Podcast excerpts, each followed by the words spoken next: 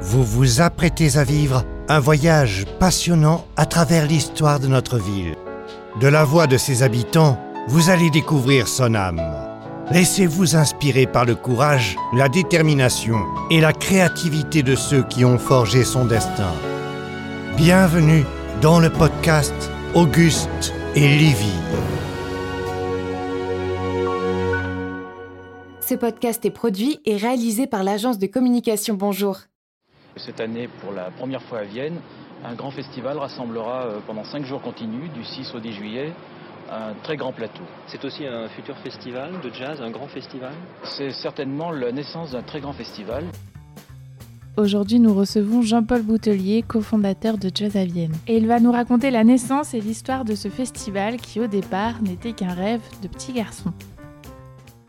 Monsieur Boutelier, vous êtes euh, le cofondateur de Jazz à Vienne, mais ça, euh, on y reviendra euh, un peu plus tard. Est-ce que dans un premier temps, vous pouvez vous présenter et nous dire comment vous avez découvert le jazz et quel a été votre parcours avant la création du festival?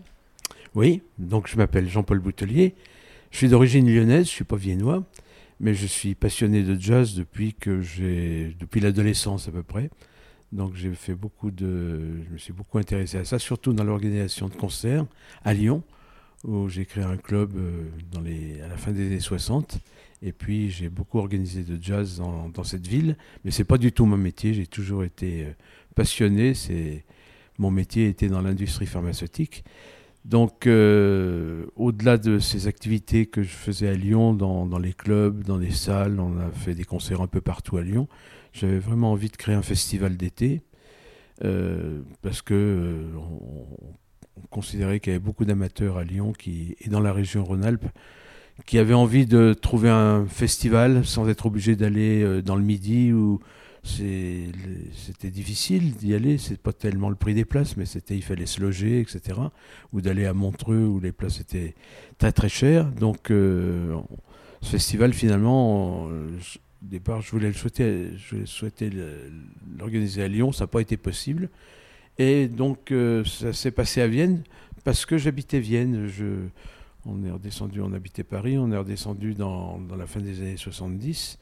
Et euh, la ville de Vienne, euh, j'ai rencontré les responsables de, la, vie culturelle à Vienne qui ont tout de suite adhéré à, ce projet.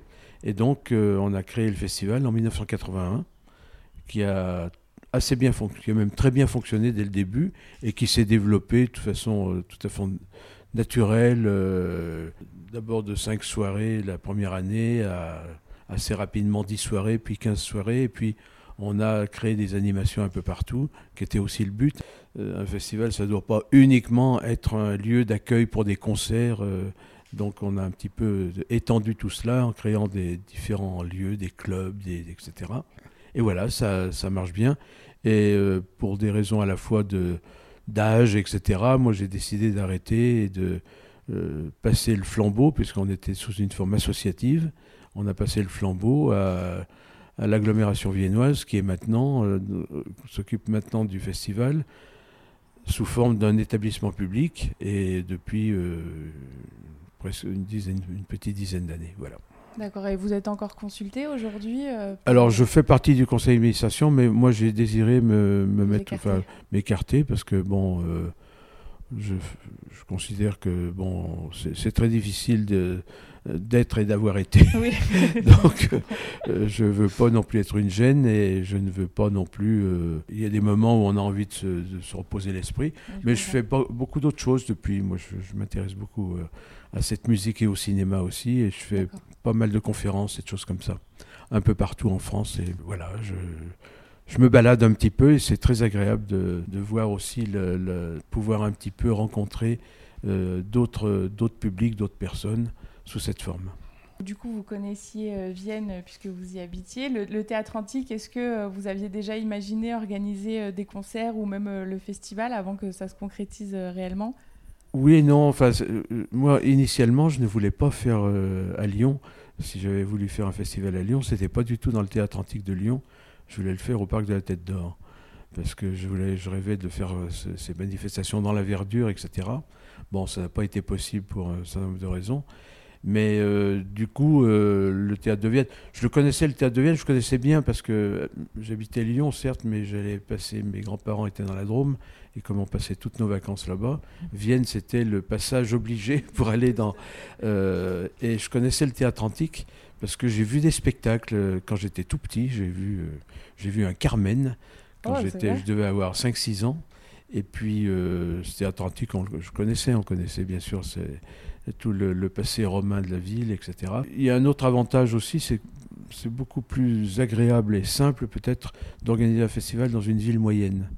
Parce que une grande ville, il y a des. Bon, j'ai tout à fait conscience, si c'était passé à Lyon, ça aurait été beaucoup plus compliqué dans le développement et dans le, les rapports euh, Mm. politiques, je dirais, au, au vrai sens du terme, euh, avec la ville, le développement de la ville, etc., les, les, les contraintes. Oui, Euh, c'est euh, beaucoup mm. plus simple de parce qu'on a tout de suite un moi c'est ce que j'ai eu la chance d'avoir à Vienne c'est un, un élan général que le- à la fois la, les, les él- la mairie les élus l'ont accepté mais je pense aussi la population c'est pas toujours très simple hein, parce que Oui. c'est une festival c'est peut-être une gêne c'est je parle pas du, du bruit comme l'on dit chaque fois qu'on me dit que ça fait du bruit je dis que c'est de la musique avant Oui, tout c'est pas pareil. mais c'est c'est aussi des contraintes parce qu'il y a du monde, on se garde mal, on- Oui. bon, il y a des circulations, Circulation, etc., etc. Donc il y a des contraintes et c'est quand même beaucoup plus facile à faire accepter dans une ville moyenne, y compris par le monde commerçant hein, qui peut y souscrire. Ou, voilà, en bénéficier Voilà, aussi euh, tout à fait. d'un côté. Et donc, euh, en juillet 1980, vous aviez organisé la Nuit du Blues Oui, à Vienne. Donc, avec déjà bon, quelques petits noms, Fats Domino, BB King. oui. Alors, alors en fait c'était un test parce que bon, moi, moi je connais. Il faut reconnaître que cette euh, cette histoire, elle, est- elle est un peu, elle est improbable parce que c'est des rencontres de gens qui qui n'avaient aucune raison de se rencontrer et qui, euh, qui ont tout de suite adhéré, je veux dire, euh, parce que c'était pas très simple. Moi, j'avais, on, on aurait pu se demander ce que je venais faire ici, Oui, ce que, quels étaient mes buts euh, cachés éventuellement. ou... Et on, on avait donc avant la- le lancement d'un festival, on avait décidé de faire un test. Et moi j'ai choisi de faire un- une nuit du blues. Bon, j'étais sûr de mon coup parce qu'avec le, le- le- le programme que j'amenais, on était Oui, sûr de remplir. difficile de... Par contre, euh, ce qu'on n'avait pas complètement prévu, c'est que le jour où ça s'est passé, c'était un temps exécrable. Et on a été obligé de réimproviser aux dernières minutes euh, le, montage d'un chapiteau. Oui, Et tout le, tout le tintouin qui s'était monté sur le. Bon, maintenant, on ne pourrait plus parce qu'il y a des constructions, mais c'était sur le. Au Champ de Mars Au Champ de Mars, Oui. oui, c'est ça. Et euh, ça, a été très, ça a été épique, c'est le cas de le dire. Parce que en un jour, on a monté deux chapiteaux, euh, tout le, tout le, sous des pluies diluviennes, des aménagements de loges, etc. Qu'on a, les loges, en fait, il n'y en avait pas, mais on a mis des bus euh, derrière la scène. On a quand même eu 6500 spectateurs, euh, mais c'était très, ça a été très très sportif. Mais d'un autre côté, ça, ça a soudé un peu l'équipe qui commençait à se former, et ça a été très bénéfique pour cela. Et c'était un test euh, par rapport à la politique de la ville pour les convaincre ou plus Bah, moi, je voulais. euh, c'était pas, on, on me demandait pas de, de prouver les choses, mais euh, il fallait montrer que on, on pouvait euh, accueillir un, un volant de public euh, possible en, assez rapidement, hein. sans, sans- on n'avait pas des moyens. hein. Le, le premier festival a été lancé sans aucun moyen financier. hein. Enfin, le- euh, enfin, moi, le seul moyen financier que je recherche, c'est le public. Oui. On n'avait pas de subvention, on rien, rien du tout. Et il fallait quand même euh, montrer que le risque était quand même raisonné. Moi, j'étais à peu près sûr de mon coup, c'est pas, pas la question, mais il fallait quand même le prouver à- à- aux autres personnes, légitimement, parce qu'ils ne connaissaient pas exactement l'impact. Euh, le jazz, c'est pas, c'était pas forcément une musique très populaire, Mm. euh, etc. etc.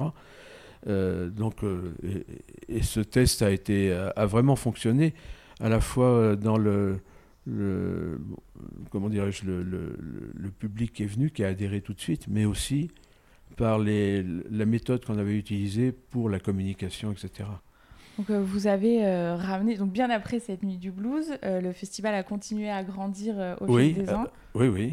et vous avez apporté des artistes de renommée internationale sur la scène. Ah, moi, j'étais très pressé. Il fallait. C'est vrai il oui, parce que quand on veut, quand on démarre quelque chose qui, a- qui avait bien marché dès le début, vous pouvez pas stagner. Il fallait tout de suite Envoyer, prendre notre enfin, développer et, et, prendre position en, en Rhône-Alpes et, et, en France et à l'international. Donc on a tout de suite eu, enfin, dès l'année suivante, on a eu Ella Fitzgerald, Ray Charles. Euh, deux ans après, on avait du Miles Davis, c'est-à-dire on, on, les a tous eus. Oui, oui, les plus très, grands très euh, vite, sont très, passés. très vite. Mais moi, j'étais très pressé de les avoir vite. Ça évitait aussi des, éventuellement euh, des, certaines volontés lyonnaises de faire la même chose. Oui, oui. Et on a, on, on a tué tout, dans l'œuf toute autre volonté en faisant ça très vite. Et est-ce que c'était dur de les convaincre, justement, comme le festival était nouveau euh, Comment est-ce qu'on arrive à convaincre Ella non, moi j'avais, de- c'était pas très, vous savez, c'est jamais dur à convaincre. Oui. Moi j'avais quand même, euh, mais j'avais euh, au moins 15 ans d'expérience d'organisation de concerts à Lyon. Oui, vous Donc aviez déjà un c'est- réseau. Et, et on avait aussi, à Lyon, on avait 1500 abonnés qui venaient régulièrement à nos concerts de jazz, donc on les a amenés ici. Ouais. Et on a arrêté notre activité à Lyon pour, les, pour les maintenir, pour les maintenir ici. Voilà. D'accord. Et euh, alors aujourd'hui, euh, pour avoir eu la chance euh, d'assister plusieurs fois à des concerts dans le cadre du festival, on entend souvent les artistes dire qu'ils sont honorés de fouler la scène du théâtre antique, comme si c'était un peu un accomplissement dans la carrière d'un artiste. Et la petite case à cocher Jazz à Vienne, c'est fait, j'ai franchi un cap. C'est une belle évolution. Est-ce que vous avez conscience de ça, que dans la tête des artistes, c'est un objectif aussi d'arriver jusqu'à Vienne? Je, pense que le- le- les lieux ont de l'importance. Mm. Les lieux ont de l'importance, c'est-à-dire que un, un lieu euh, euh, comme le théâtre antique, qui est, qui est un des plus grands euh, théâtres antiques, je ne sais si c'était le plus grand en France, mais tout au moins c'est le plus grand actuellement pour l'accueil du public. Il est plus grand que le théâtre d'Orange. Il avait la taille de- de- du théâtre de Rome qui n'existe plus maintenant. Mm. Donc un théâtre antique avec euh, tout ce qu'il y a his- d'histoire, c'est important. Il y a des lieux qui, qui existent, qui, qui sont des, mais qui sont des lieux modernes, euh, qui n'ont pas le même impact. Oui. Et c'est vrai que pour un artiste, venir dans un lieu historique, c'est quelque Tout de suite, chose. ça, oui, ça prend une autre dimension. Alors, euh, c'est vrai que la plupart des, des artistes. sur- Surtout, c'est c'est très étonnant parce que les- quand les artistes découvrent le théâtre antique, le théâtre est vide. Alors, euh, c'est impressionnant par le monument, mais quand ils reviennent le soir, après les- le soundcheck, le théâtre est plein. Et alors là, c'est différent parce que euh, ils voient 7 8 000 visages, parce qu'on voit tout au théâtre antique. Euh, moi, certains trouvent ça impressionnant, moi je trouve que c'est l'inverse. Moi, ce qui m'impressionnait beaucoup, c'est la seule expérience que j'ai, c'est de présenter les artistes. Mais ce qui m'impressionnait beaucoup, c'est de, présenter dans une salle noire où vous ne savez pas s'il y a du monde, vous ne savez pas si les gens vous regardent, vous ne savez pas s'ils ils parlent entre eux, etc. Tandis que là, on les voit tous. Et on voit s'il y en a qui on voit même si vous avez, vous attirez pas l'attention, etc. Mm. Alors, euh, il faut, je crois que ça, au contraire, ça doit aider les artistes à, à justement savoir s'ils sont toujours dans le, le sens de la communication avec eux. Et moi, je trouve que c'est une des raisons pour lesquelles il y a un côté, euh, on parle souvent de magie dans ce, dans ce lieu, mais c'est c'est vrai. Et est-ce qu'il y a eu euh, des, des artistes que vous auriez euh, rêvé euh, de voir euh, dans le cadre du festival et où malheureusement bah, ça n'a pas été possible, où il y a eu des Bah, ils ratés euh Ils étaient morts ou ils sont morts. Oui, c'est vous- vrai que c'est compliqué. Non, du sinon, coup, de- je crois qu'on les a tous eus. Non, ouais, oui, Ouais. c'est vrai qu'il y a quand même Non, on les a tous eus. Non, moi c'était d'ailleurs mon. Je dis pas que je cochais les choses, mais moi je suis collectionneur de disques. Il y avait une liste, euh, du coup. Je, bah, je voulais tous les avoir, quoi. Voilà. Bon, les, tous ceux qui étaient possibles d'avoir, on les a eus. Bien sûr que bon, euh, euh, Louis Armstrong, Duke Ellington était déjà mort, euh, mais j'aurais rêvé qu'il soit là. Un Armstrong, il aurait, il aurait été tellement Ah oui. Heureux d'être là, euh, de, parce que c'était des gens qui adoraient ça. de- Hmm. Oui, qui était passionné. parce et que qui, euh, on a eu la chance d'avoir des gens historiques comme euh, Lionel Hampton, Dizzy Gillespie qui ont vu ça et qui étaient euh, bon, subjugués, qui effectivement quand ils étaient venus, quand ils, on vient une fois, on, on y revient. Oui. Je vais vous citer une anecdote. Miles Davis, par exemple, qui est venu plusieurs fois ici. une année, il était en tournée, il savait qu'il devait jouer à Vienne. Il arrive à, à- il croit arriver à Vienne, mais il était à Vienne en Autriche. Ah, Il ne reconnaissait pas. Il dit Mais pourquoi on m'a changé d'hôtel? Euh, Mais qu'est-ce que c'est que ce lieu où je joue? Pourquoi je joue pas dans le théâtre antique? Ah, ça, c'est très drôle. Et il avait, et euh, pourtant, vu le nombre de concerts qu'il a pu faire, Oui. etc., Ça l'a marqué. mais euh, ça l'avait beaucoup marqué. de ce lieu l'avait marqué, à la fois historiquement, enfin voilà. Et puis, ça crée un. Il n'y a pas que le, le lieu, c'est très important, mais du coup, ça crée aussi un public, et, on a eu un public formidable.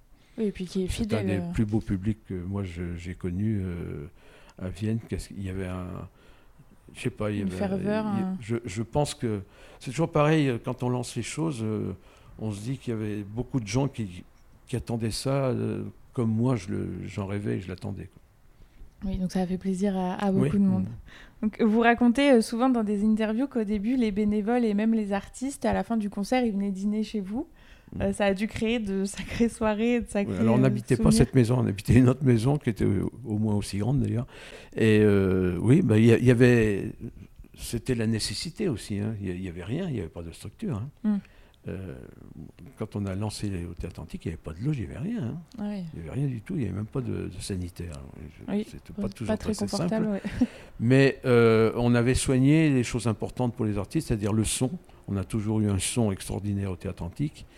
Et puis, euh, le, on a très vite mis en place des lumières, les écrans. Moi, je tenais très très vite à mettre des écrans. Oui, dans le théâtre, euh, pour, vrai que... pour que les gens étaient un peu plus haut, ça, ça les, comme on dit, les écrans, ça, ça, ça euh, améliore l'écoute.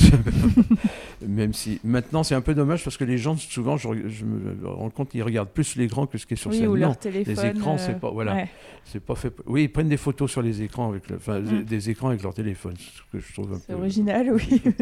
bon, enfin c'est. Il euh, n'y avait strictement rien, donc euh, nécessité faisant loi. Le, D'abord, toute l'organisation était dans notre maison. Donc, il y avait, ah oui, les bureaux en fait étaient chez Le bureau était chez moi, oui. Et puis il y avait les premiers bénévoles euh, logés à la maison. Hein. Euh, mes enfants cédaient leur chambre. Euh. Et puis du coup, ben, tous les soirs, il n'y avait pas de catering, il n'y avait rien. Donc tous les artistes venaient à la maison. Mais il n'y avait pas que les artistes. Il y avait, le... bon, il y avait les bénévoles, il y avait les, les photographes, les journalistes, etc. Il y avait, il y avait du monde. Oui, ça Il y avait à peu près 100 à 150 personnes tous les soirs à la maison. Oui, Et ma femme faisait la, voilà, elle était aidée, mais elle faisait la cuisine, etc., etc ça a dû être des grands moments aussi. Euh, oui, c'est des grands moments parce que les, vous savez, en plus les artistes, euh, surtout les, les, artistes américains, étaient, euh, pour eux, c'était aussi le contact avec des familles, avec un autre continent. Et euh, pour des artistes en tournée qui, qui, étaient éloignés de leur propre famille, de leurs propres enfants, moi j'ai beaucoup de souvenirs où beaucoup de, musiciens, étaient, mes enfants, j'avais des enfants très jeunes, euh, et ils allaient jouer avec eux. Euh, j'ai encore le souvenir de quelques musiciens qui jouaient au poupée Barbie avec mes filles, des trucs comme ça.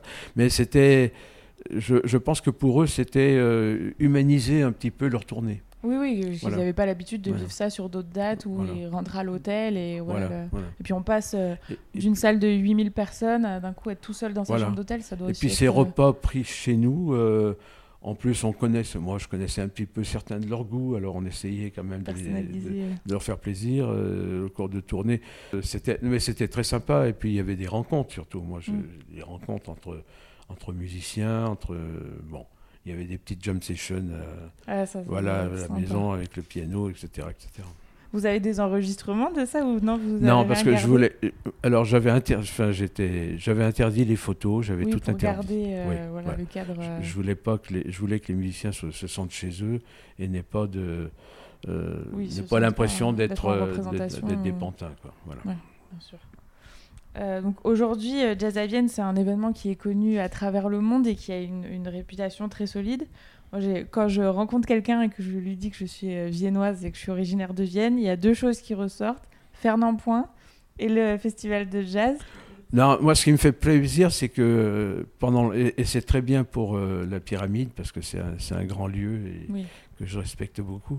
Mais c'est bien, il vaut mieux parler de ça que pendant très longtemps, Vienne était connue par son embouteillage. Oui, et c'est quand même mieux que de faire connaître Vienne par d'autres raisons. Bien sûr.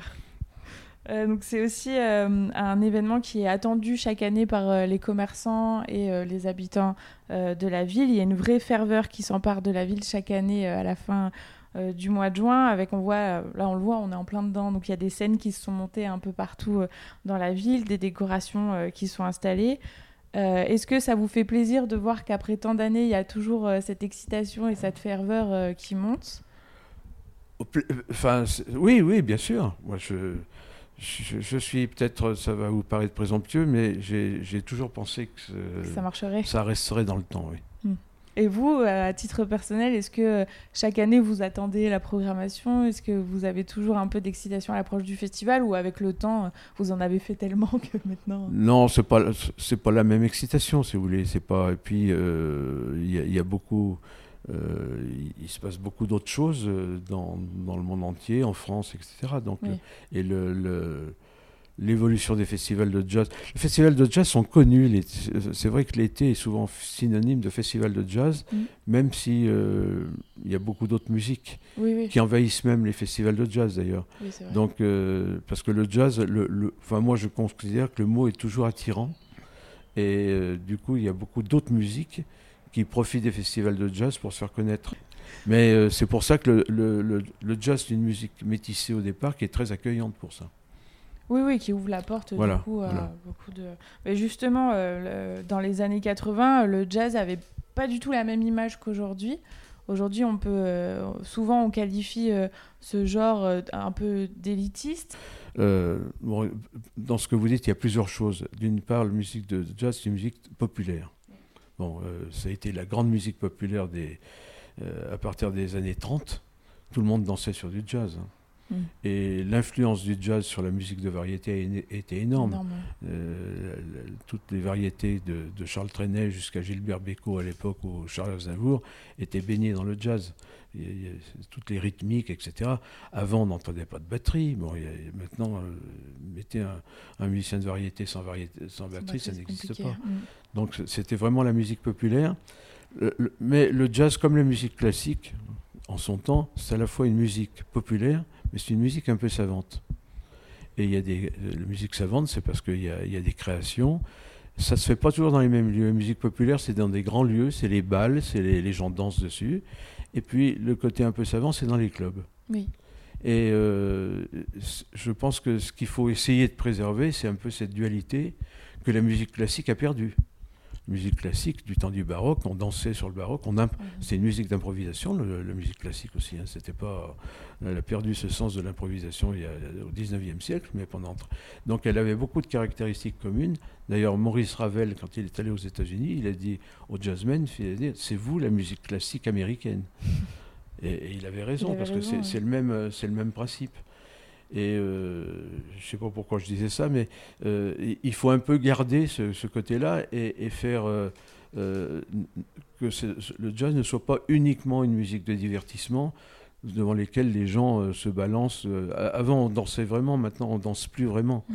C'est un, balancement individuel, mais c'est plus le, la musique de danse, c'est aussi une musique de de contact, de, fraternité en quelque sorte.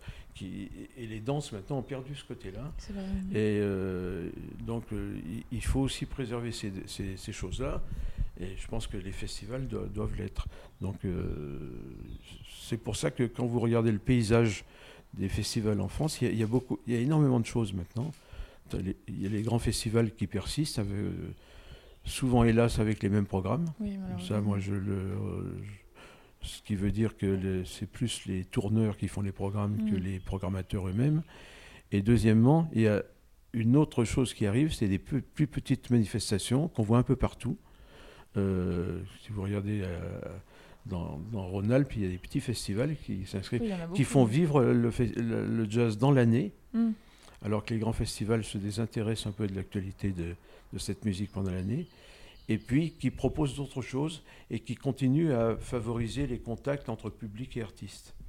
Ça, c'est un peu, c'est un peu disparu, c'est dommage. Il y avait peut-être plus à l'époque de. Moi, j'ai le souvenir, les premières années du festival, on, gardait souvent les artistes quelques jours. Ça ne veut pas dire qu'ils jouaient tous les jours, mais, mais entre, même un peu après, entre le club et d'autres lieux, moi j'essayais de les garder plus longtemps. Et du coup, ils étaient en ville. Ah oui. Et euh, ben, on pouvait rencontrer en ville euh, tel ou tel artiste euh, en train de boire un café ou une bière dans une terrasse. Et ça, c'est ça un festival. Mm. Oui, C'est oui, ça aussi fait ça, partie aussi. Et puis voilà. c'est aussi le rôle euh, Et il faut pas qu'on le perde, ça.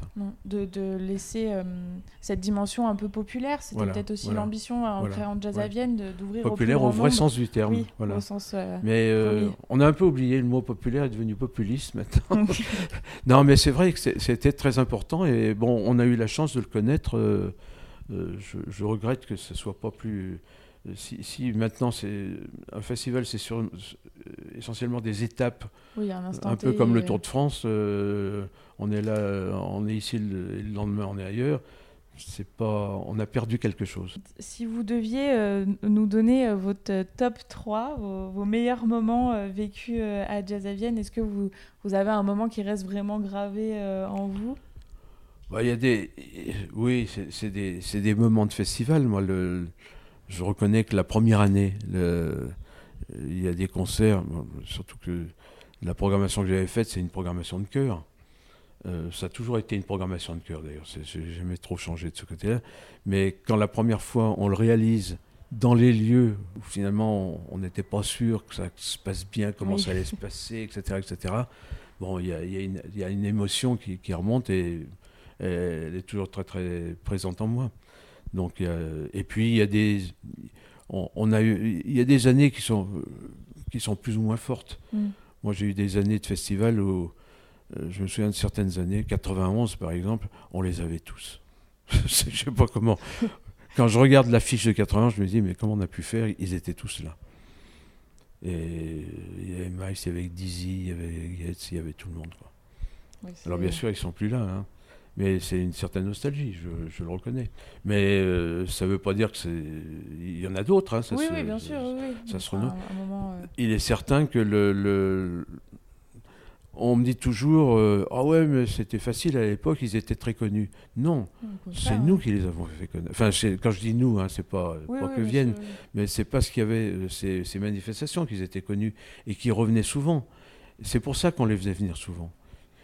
L'intérêt du jazz, c'est qu'un artiste qui vient, il va pas faire le même concert, il Puis sera pas avec les mêmes musiciens, etc.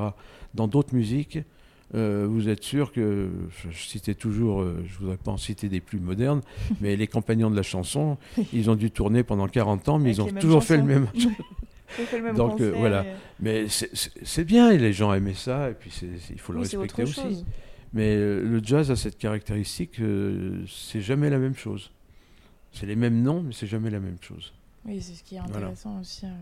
Et le, le secteur culturel, euh, on sait, euh, traverse une crise euh, depuis quelques années. Alors, c'est pas le, le cas de Jazz à Vienne qui est chaque année, le, pu- le public est au rendez-vous, mais qu'est-ce qu'on peut euh, souhaiter pour le futur au sens large, bah, déjà au jazz, mais aussi au secteur culturel euh, C'est pas le secteur culturel qui est en crise, c'est le secteur éducatif qui est en crise. Donc, euh, dès l'instant où le secteur éducatif est en crise, Ça se répercute. ça a euh, forcément des répercussions sur le culturel. Moi, je pense qu'il serait urgent que le ministère de la Culture et le ministère de l'Éducation nationale fusionnent. Travail main dans la main. euh, oui. Ouais. On a abandonné une grande partie de l'éducation euh, euh, artistique dans les, dans les écoles. C'est pas pour faire des. Le but n'est pas de faire des musiciens, des, des peintres, etc., ou des, ou, ou des romanciers. Mais le but, c'est de, de, les, de donner un, un goût, un attachement, Oui, et ça, c'est euh, mm. dramatique.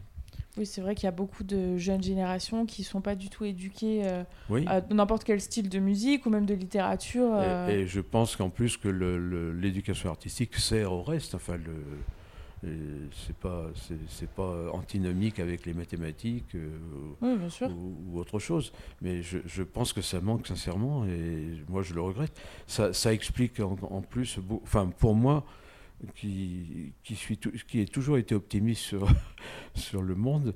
euh, j'ai une vision qu'il est un petit peu moins avec ce qui se passe parce que je pense que c'est aussi le bon c'est certaines origines de ce qui ce qu'on ce qu'on voit actuellement enfin bon on a eu la je sais pas je, je- je fais partie d'une génération moi j'ai pas connu la, la- la guerre mais je, suis venu quasiment à la fin de la guerre Euh, je pense que on a hérité de cette volonté allez, notre génération qu'on appelait les baby boom là Mm. on a on a hérité de, de cet élan qui disait bon euh, enf- enfin on va faire autre chose Oui, Bon, oui c'est une nouvelle page. euh, Peut-être va- qu'on manque de ce souffle-là. Et ce souffle-là, la culture est d'une façon générale. Le mot culture, il est, il est souvent mal pris, c'est toujours un peu élitiste. et que Oui, c'est oui, pas oui. ça la culture, c'est pas. Non, au contraire, c'est- populaire aussi. euh, Oui, et puis c'est tellement le le plaisir de. Enfin, euh, c'est le plaisir d'aller dans les musées, d'aller écouter de, la musique, de etc., etc., Mm. de le partager aussi. Mm. Mais je- moi, je me rends compte, il y a vraiment un côté éducatif. D'autant que maintenant que je fais pas mal de conférences, je m'aperçois aussi que dans mes conférences, il y a souvent des gens du même âge que moi. Enfin, comme on dit, les têtes blanches, on, on les voit souvent. Et ils sont toujours heureux de le faire. Il, Oui, il y a, oui. il y a une. Et je- je- j'en fais de temps en temps dans des. Je ne devrais pas dire ça à des jeunes, jeunes femmes comme vous, qui, qui êtes très sympathiques, mais ça m'arrive de temps en temps d'aller faire des trucs dans les, les universités, etc.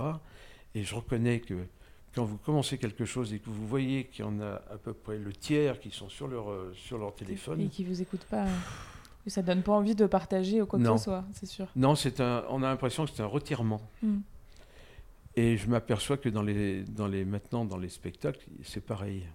Oui, Il y en a beaucoup qui sont sur leur téléphone. oui, oui. ou C'est terrible. Qui vivent le concert euh, en filmant à travers le téléphone. Même pas ça. Oui, qui regardent même pas, qui sont euh, Bah, accaparés par autre chose. euh. On est en train de faire autre chose. On regarde si on a des messages. On regarde. Mais je veux pas dire que tout le monde le fait. le- tout le monde le fait. Je- Oui, oui, ça arrive. pourrez me, le- me- me surprendre à le faire moi-même.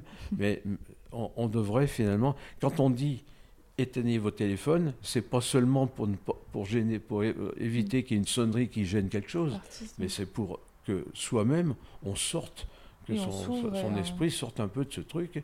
Bon, euh, arrêtons un peu, quoi. Enfin, on peut vivre sans téléphone. Euh, alors moi j'ai été scolarisée, donc je suis viennoise, donc j'ai été scolarisée euh, à Vienne et du coup j'ai eu la chance euh, en tant que primaire euh, d'assister aux concerts qui sont organisés avant le lancement du Ouais. festival de jazz. Et euh, c'est là que j'ai vécu vraiment mes premiers frissons euh, de Ah. concert et mes premières expériences. euh. C'est sympa de dire ça. C'est une des plus belles choses qu'on ait faites. Moi. C'est le point sur lequel moi je suis le plus fier parce que c'est à la fois une fête. Moi, j'ai bien conscience que tous les enfants qui sont là, c'est aussi une sortie. Ah oui, oui, oui. C'est se retrouver ensemble. Oui. Bon, euh, ils font des petites banderoles. euh, Oui. C'est c'est adorable. C'est moi, ça me rend. euh, me- c'est une des choses qui me donne le plus de frissons de voir ça. Et puis ça crée, je peux Ouais. vous le dire pour l'avoir Ouais. vécu, ça crée des souvenirs vraiment impérissables. Moi je garde de, de très bons souvenirs de ces moments-là. Merci et de le dire. C'est des, des moments qu'on attendait toute l'année et quand c'était le jour J, on était super contents. Et puis du coup, on retrouvait les, autres, les enfants des autres écoles. Ouais. Et euh, voilà, on avait le droit de voir un spectacle. Donc euh, ça participe aussi à ce qu'on disait, à l'éducation et au partage et à sensibiliser un public aussi jeune soit-il. Bah là, il y a à la Euh, fois, ça, ça mélange les deux, le côté plaisir, Oui. amusement, parce qu'il y a de l'amusement. Je prends le car, ou le- certains qui viennent à pied, ou, mais surtout, vous vous retrouvez ensemble quand même. Vous voyez les autres, il y a d'autres écoles, etc. Enfin, il y a une fête quand même. C'est joyeux. Et puis euh, la musique, euh, alors euh, la musique a son importance, mais il n'y a pas que ça. C'est un ensemble de choses. C'est important, mais je- moi, moi, vous savez, je vous parlais tout à l'heure, la première fois que j'ai découvert le théâtre antique de Vienne, je vais avoir, bon, je sais pas, 6 ou 7 ans, et je m'en souviens encore. Et, et voir des choses comme ça, ça participe à l'envie ensuite de faire des- de faire d'autres Bien choses. sûr, oui. Et je crois que c'est- ça, il faut susciter les envies. quoi. Oui, oui, et rendre les enfants curieux Voilà. aussi. euh, de- de- de Alors j'espère que d'avoir participé à ça, ça va vous donner envie de, de faire d'autres choses et non pas seulement d'y participer. Non, quoi. non, oui, oui. La preuve, c'est que vous faites des choses. Oui, oui. C'est peut-être ça d'ailleurs. C'est peut-être ça, c'est peut-être grâce à vous. Euh, donc justement, on disait que voilà, euh, c'est vrai que les, les nouvelles généra- générations sont pas forcément initiées euh, à la culture au sens large, mais encore moins au jazz, parce que c'est vrai que quand on a 15, 16 ans, si on n'a pas des parents qui écoutent un peu de jazz à la maison, c'est pas un genre vers lequel on va aller naturellement, en tout cas pas pour la, plupart.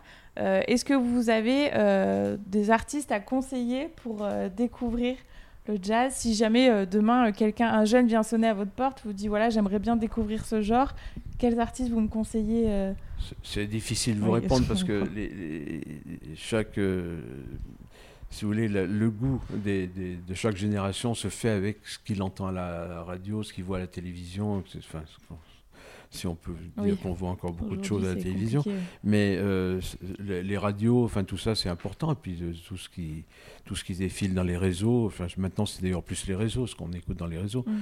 Donc c'est difficile. Et, et, euh, moi, je pense que dans ces cas-là, il faut, on ne peut pas parler de façon historique. Parce que si je dis, euh, vous allez écouter Louis Armstrong, c'est pas dans la mode. Je Oui, comprends actuel, très bien euh, euh, le- le- ou, ou certaines musiques qui, sont, qui étaient des musiques de danse et qui étaient liées à, une- à des, À rites, euh, etc. Mm. Donc il, il faut trouver plutôt des musiciens qui sont finalement en phase avec ce que vous écoutez par ailleurs. Et ce que- euh, donc moi je dirais que c'est plutôt des gens comme Marcus Miller qui sont euh, qui, qui à la fois euh, res- un petit peu le- l'héritage, le, Mm. euh, le patrimoine. C'est un patrimoine hein, cette musique, et, et vous le- et le font passer en l'adaptant avec ce qui se passe actuellement.